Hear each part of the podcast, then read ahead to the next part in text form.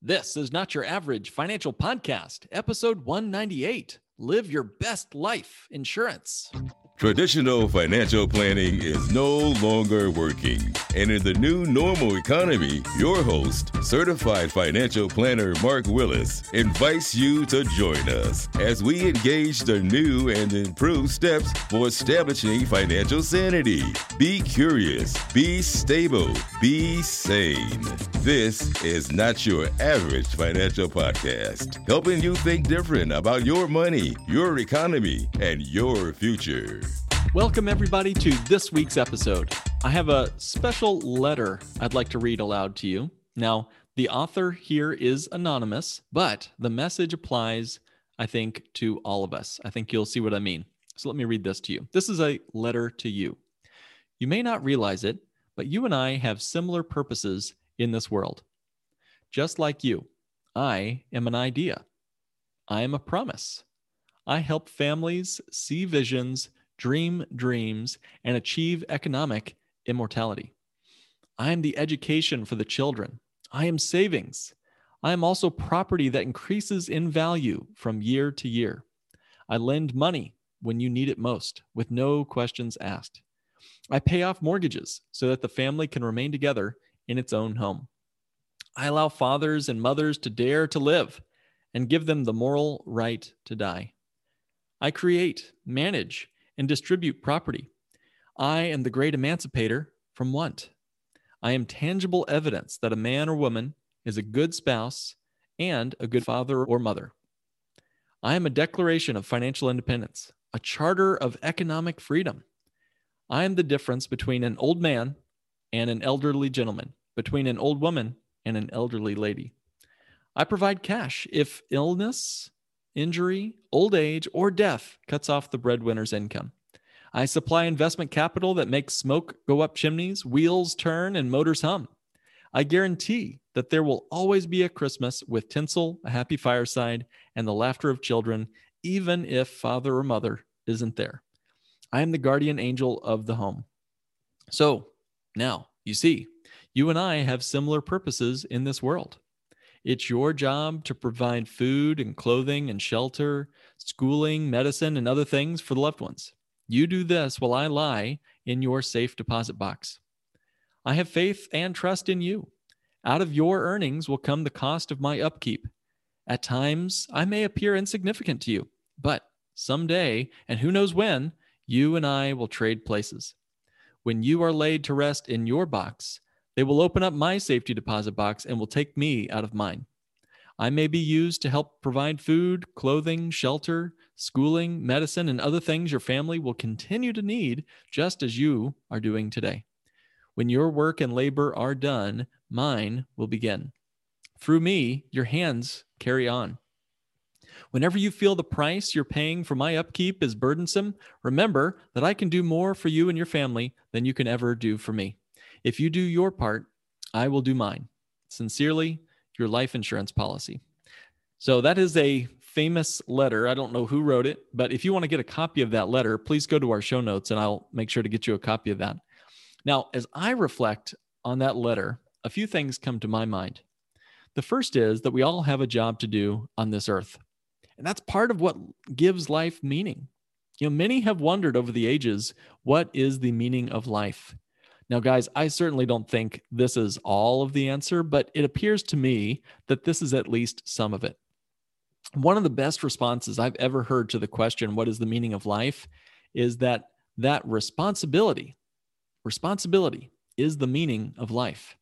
I've noticed that people who have fewer responsibilities in their life, or for those people, for example, who try to avoid responsibility altogether, for example, they're not interested in a family or working or serving fellow man. They have no charities, no mission that they care about. That they're generally going to drift either into self contempt and nihilism, or they're going to drift into aimlessly into self service, sort of like Pinocchio as he wanders into Pleasure Island. Now, I believe that when you have a mission greater than yourself, you want it to last beyond yourself. Otherwise, it's not a very big mission at all if it dies with you, right? And if if you don't have a mission bigger than yourself, if your biggest mission is to take care of, you know, me, myself, and I, then you're going to either end up on that pleasure island or worse, you're going to be unable to get out of bed. And what kind of life is that? So, generally, it is the responsibility uh, of family, or more generally, possibly to society's overall improvement that really brings meaning and purpose to one's life. So, this letter uh, that I just finished reading is chock full. You can feel it. Uh, of, it's chock full of pride that comes from making good on your promises to be responsible to those who are dependent on you. So, my reflection here is that our human life is fragile. No, no big surprise there, right? Um, our human life is fragile, but the responsibilities and the promises we make in life are durable.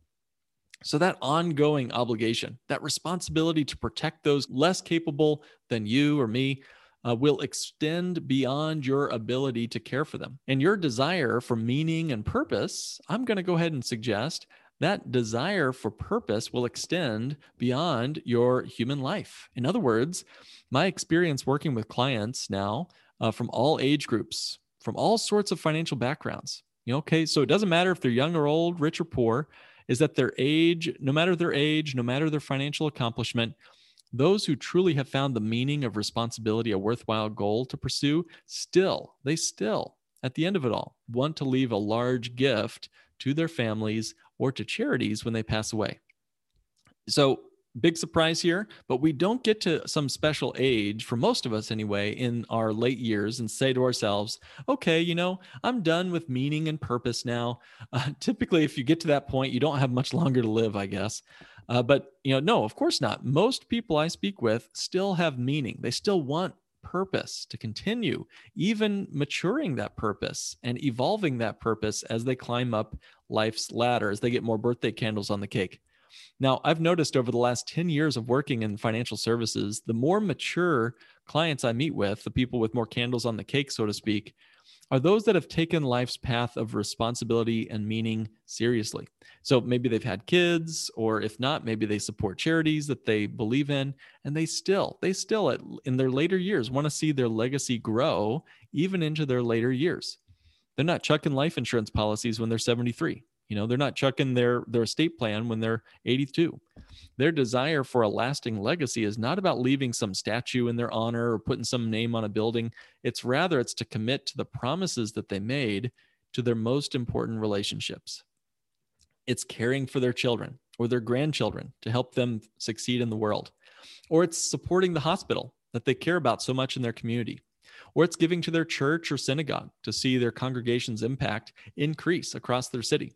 They want to see that mission extend beyond their own human life. And if you think about it, that makes sense. Why should your mission and responsibility and promises that you made to the people and the causes that you care about most die with you just because you did? Why should they suffer just because, you know, I couldn't keep breathing? That doesn't make sense. So, okay, so let me pull back a minute. Let's let's get this back into our financial life. So, let me ask, do you guys mind if I just ask you a couple of questions on this? Um, do you think about this for a moment? Genuinely answer. Do you own a car? If so, do you have car insurance? Well, of course you do. You have to have it legally, right? Let me ask you this What happens if you're a good driver and you don't have an accident?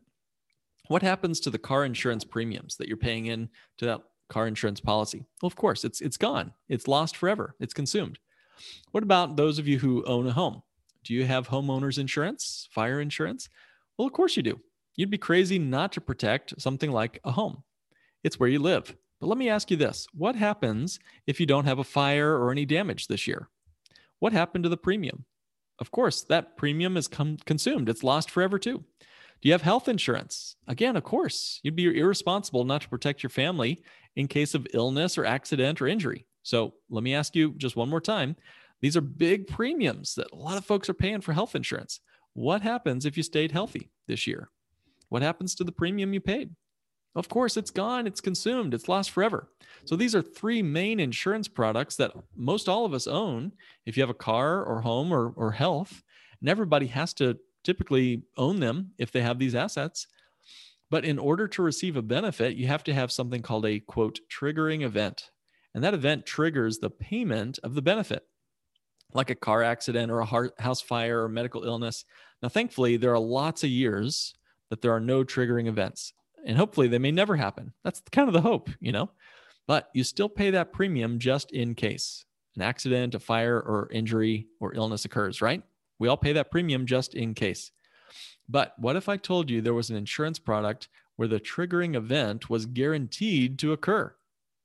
That the event of this insurance product was designed to protect against what always happened. It was guaranteed to happen. Wouldn't you want to protect your family, yourself, your business, your charities against this guaranteed to happen event? Think about it. If you're already spending premiums for car and house and health, where triggering events are not guaranteed to happen, and that premium is then lost forever, ask yourself, why are you willing to buy insurance for events that may not occur, but you're unwilling to buy insurance for an event that's guaranteed to occur? That doesn't make sense, does it?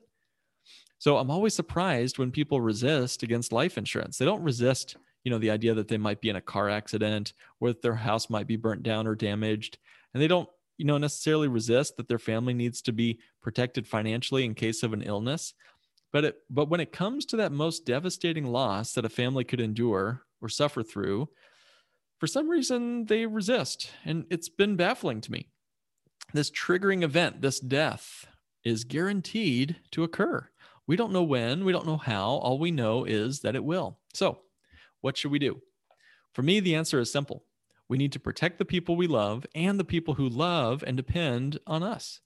Financially, it means this. This is very simple to understand. All the premium that is paid for life insurance is not gone, it's not consumed and lost forever. It always comes back to the family, to the people we love. In fact, it comes back through the death benefit in multiples of dollars. Depending on your age, one dollar of premium you pay this year could come back as a thousand dollars or a hundred or even ten dollars, depending on your age and health. So my question is, why wouldn't you own the only insurance product where the triggering event is guaranteed to happen?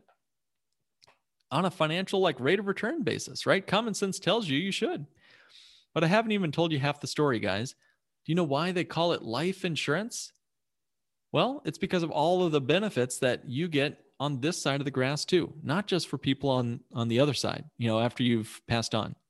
If we only ever talked about the powerful advantages of the cash value, its sane and predictable guaranteed growth, its mind-boggling ability to bank on yourself and borrow against the cash value for opportunities like real estate or investing or buying Bitcoin, then we've missed a crucial component of that death benefit, the insurance contract's power to make good on promises. So I want to thank Marty Smith for kind of helping me understand some of these principles uh, as we move through this, and and uh, he helped me kind of understand that guaranteed to trigger event is part of the in, internal combustion engine of whole life insurance. So some people meet with me; they're still trying to figure out how this bank on yourself strategy works, and in not so many words, you know, a lot of folks will say to me, "Well, Mark, you know, why do I need this death benefit at all?" Really, I, I love the guaranteed cash value. I love the tax free access to cash you know, I love the ability to borrow and, and that it continues to grow uninterrupted. That's all amazing. However, I don't like these insurance expenses in the first few years, and I really don't need this death benefit. Okay, I I totally get it. I understand their perspective, but I'd like to gently push back. I asked them politely, "Hey, is there anybody on earth who would be financially impacted if you hadn't woken up this morning?" And most people, if they stop and think about it, they'd say yes. You know, their church that they give to regularly, their employer who needs their services at work, their spouse and children at home. All of them would be financially impacted. And beyond that, there's the emotional toll from the extended family who'd miss you. And of course, the expenses of putting your final affairs in order. But even if they discount all of that, the, the guy or gal I'm chatting with, if they discount all of that and they are firm in their belief that nobody would financially miss them if they were gone, I ask them what they would miss or regret leaving undone in their final moments here on earth, what currently brings them meaning in their life. I wonder if that commitment to me meaning is strong enough that they would want to leave something behind on purpose uh, that they'd want to see continue. Maybe it's a charity or their alma mater that meant something to them during their lifetime. Why should that meaning or mission or charitable cause suffer? Wouldn't it make sense to ensure your work on earth continues, whether you are here to work it or not. So that's the kind of the emotional appeal. But let me also kind of get technical here for a second. Let's approach it from a technical perspective. Why is the death benefit so necessary for this asset? The death benefit is the asset in the life insurance contract. It provides all of the other advantages that we associate with bank on yourself type whole life insurance. You guys, you know, if you don't need a death benefit at all, and therefore you you know successfully would avoid all those pesky insurance expenses. Really all you'd be left with is essentially a savings account. So if you want a savings account great. Every bank in town is willing to offer you one. Savings accounts have no insurance expenses and no pesky death benefit to worry about. So if you want to avoid the insurance costs and the death benefit if that's not important to you then just go get a bank savings account. Again of course i'm being tongue in cheek here but i realize that the savings account won't grow to the rate that a bank on yourself type whole life will. It has no tax advantages, life uh, like life insurance has, and a savings account is not able really to let you borrow and to help you bank on yourself. So there must be some sort of relationship between the insurance contract's death benefit and all the other benefits that come on this side of the grass as well. In fact, that is the case. The death benefit has an important living purpose, not just when you pass away, but every other day of your life as well. So, from a mathematical standpoint, the guaranteed cash value grows guaranteed on a contractual basis. That cash value is designed to grow to equal your death benefit at some point in the future, uh, usually age 121.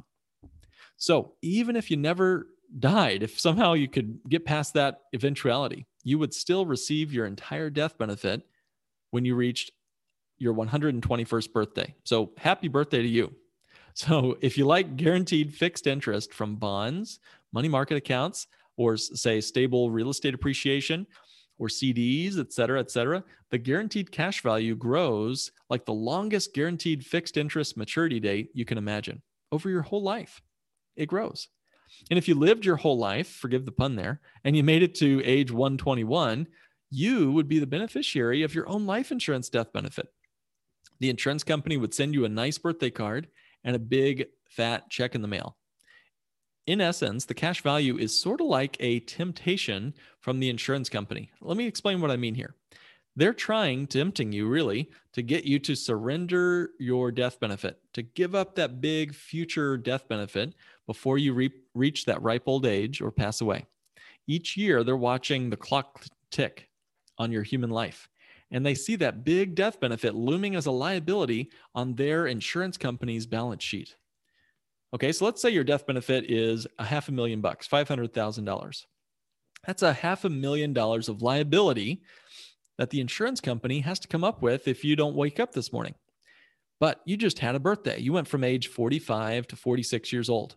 So you're getting just a little bit older. So they're willing to give you a cash value to surrender your policy today and walk away from that future death benefit. Maybe last year they would have offered you $130,000 to walk away, but now you're one year older and they'll guarantee to let you walk away, they'll offer you not $130,000, but they'll offer you $150,000 right now to walk away from their contract. That is what the cash value is doing. Each year you survive another calendar year, they're willing to pay you a little bit more money to walk away. To them, the insurance company, it's a relief of a liability. Okay, to, to help you get that guaranteed increase of cash value. But from your perspective, that is a guaranteed cash value that increases your wealth, your net worth. So, again, the death benefit and the guaranteed increase of cash are related. Let's do another one. What about the tax advantages? Why do we need a big death benefit to get some of the tax advantages of life insurance?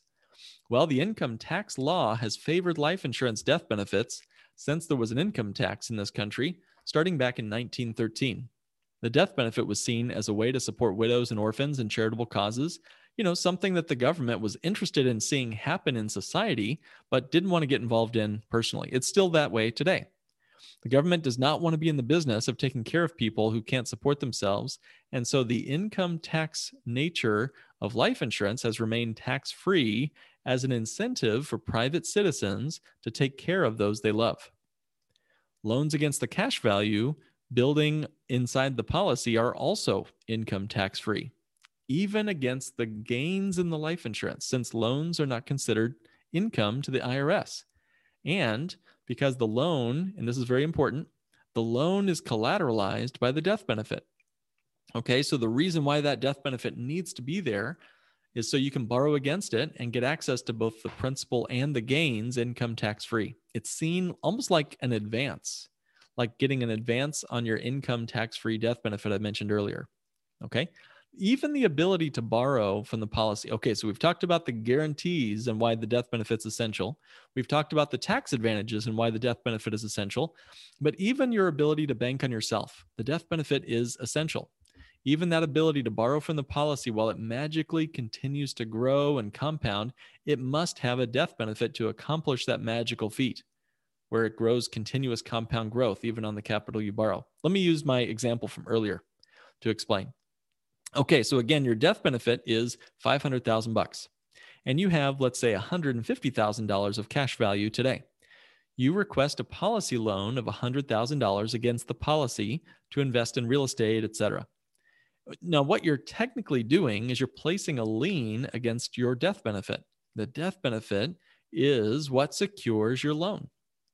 That's why the loan was sent to you by the insurance company with no questions asked. There's no underwriting, approval process. There's no credit check. The insurance company receives that loan request from you, and within about a week, it's deposited into your bank account. It's because of that death benefit that all of that was possible. If you were to pass away, let's say a day after taking out this loan, your family would receive 500,000 bucks minus the loan of $100,000, which means they'd get 400 grand net death benefit paid out to the family. And of course, the family would also get whatever real estate you bought with that policy loan to make them completely whole. So there's no comparison in that to stocks, bonds, mutual funds, real estate, gold, Bitcoin, everything, right? While each of these have a place in your portfolio, whole life insurance should not be compared with these other assets. In contrast, it guarantees the growth of the money and income cannot be outlived. In a world where people are living longer and longer, guys, this solution, this not your average financial strategy, is the only way that I've been able to come across that astonishingly provides these important strategies and benefits. Only through that death benefit can you get access to mortality credits. We spoke about this in the last episode. So go back and listen to the last episode to learn more about mortality credits. Those mortality credits allow people to provide a, a, and receive a much greater income than any other safe money investment. Again, the death benefit does that through mortality credits, but it also provides leverage using pennies to buy dollars. That leverage of the death benefit can be used to offset future inflation, which is better described as the lost purchasing power of our money. Cash in your life insurance is also $1 doing the work of many dollars. In a world where discretionary money is decreasing dramatically as people are getting squeezed and can't save as much, it's going to be so important to have dollars that are flexible and versatile dollars that are more effective and more efficient, helping you do more than one job at the same time. Here's what I mean when I say $1 doing the work of many dollars. What if my dollar took care of you no matter how long you lived? What if my dollar took care of your family, your business, your charity if you died too soon? What if my dollar was self completing if you became disabled and you had a waiver of premium in your whole life contract? What if you had a critical illness, such as a heart attack or stroke or cancer? You could access the values in this strategy to transition your life without it being destroyed, without the policy being destroyed. What if you could use the values to retrain so you would go back to work and not back to the work that caused you stress and health problems in the first place? What if the death benefit could replenish itself when you spent it during your lifetime so your family and business or charity would still get the full value that you accumulated? What if you could have the same opportunity with long term care? What if you could be cared for at home instead of the dreaded nursing homes and then use that death benefit to replenish all the money you spent while you were alive so that the person who cared for you would have money to be cared for? Wow. What if we provided all of that coverage? $1 doing that many jobs. But if you ever needed those benefits, you still hadn't wasted any of the money on premiums. That's huge. Now, guys, just a side note here 40% of all the people who died from COVID 19 last year died in nursing homes. If there was somebody you really loved, would you ever want to put them in a nursing home? Or what about yourself? Would you want to go into a nursing home knowing what you know now about that situation last year? What if the funds in this policy could be created so that you could be cared for in your own home? Even if you used 90% of the cash value for care at home, wouldn't it be amazing if money was replenished somehow when you died so that the person that cared for you would have money then to be cared for? Better still, if they ever needed critical illness, long term care, then you wouldn't have wasted premiums to provide those benefits. And finally, when you retire, what if you could use the value in this strategy to provide an income tax free supplement to your retirement that you couldn't outlive? I mean, isn't that amazing? Do you know anything else in the world that can do what I just described? So I'm wrapping up here, guys. But again, the the key piece to this whole puzzle is that death benefit. As as uh, strange as it might be, as kind of wonkish as it sounds, that is the magic of dividend paying whole life insurance. So let's get some takeaways out of here. Now that you know all the wonderful things you can do to stay in control of your future economic events, how much value would you like to build for your family and business? Again, I'll ask that question How much value would you like to build for your family or business? That's my first takeaway. Ask yourself that question What's the number? Put a number to it, write it down. The second takeaway from this episode today if you want to change your life, you have to change your facts of life. So, what factually will change as a result of hearing this podcast? If no facts change, there is no change. So, you have to make factual, tangible change, to see real results. And the final takeaway is the meaning of life, at least in part, is your pursuit of making good on your promises, your responsibilities. It's what gets me out of bed in the morning. To whom are you responsible? Ask that question to yourself. To whom are you responsible? I'd say, if nothing else, tell them that. Tell them that. Reassure them today, whoever you are responsible to uh, a friend, a spouse, children, a charity, tell them, tell them, and reassure them that you are not going to break your promise to them.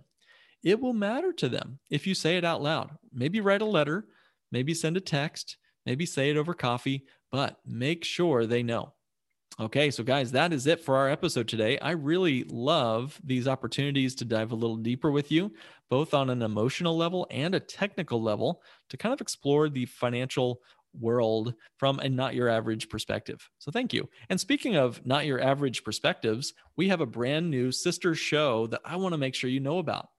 And one of our wonderful associates from Lake Growth Financial Services, Sari Ibrahim, has started his own financial firm and has started his own financial podcast, Thinking Like a Bank. That's the title of the podcast. You can find his show wherever you listen to this show and it's it's a i think a new take another take on similar but different strategies and guys we need new perspectives we get fed the oh so average financial strategies day in day out uh, all day long from cnbc and fox business and all the other mainstream financial strategies that are touted out there from our employers to the government to Wall Street.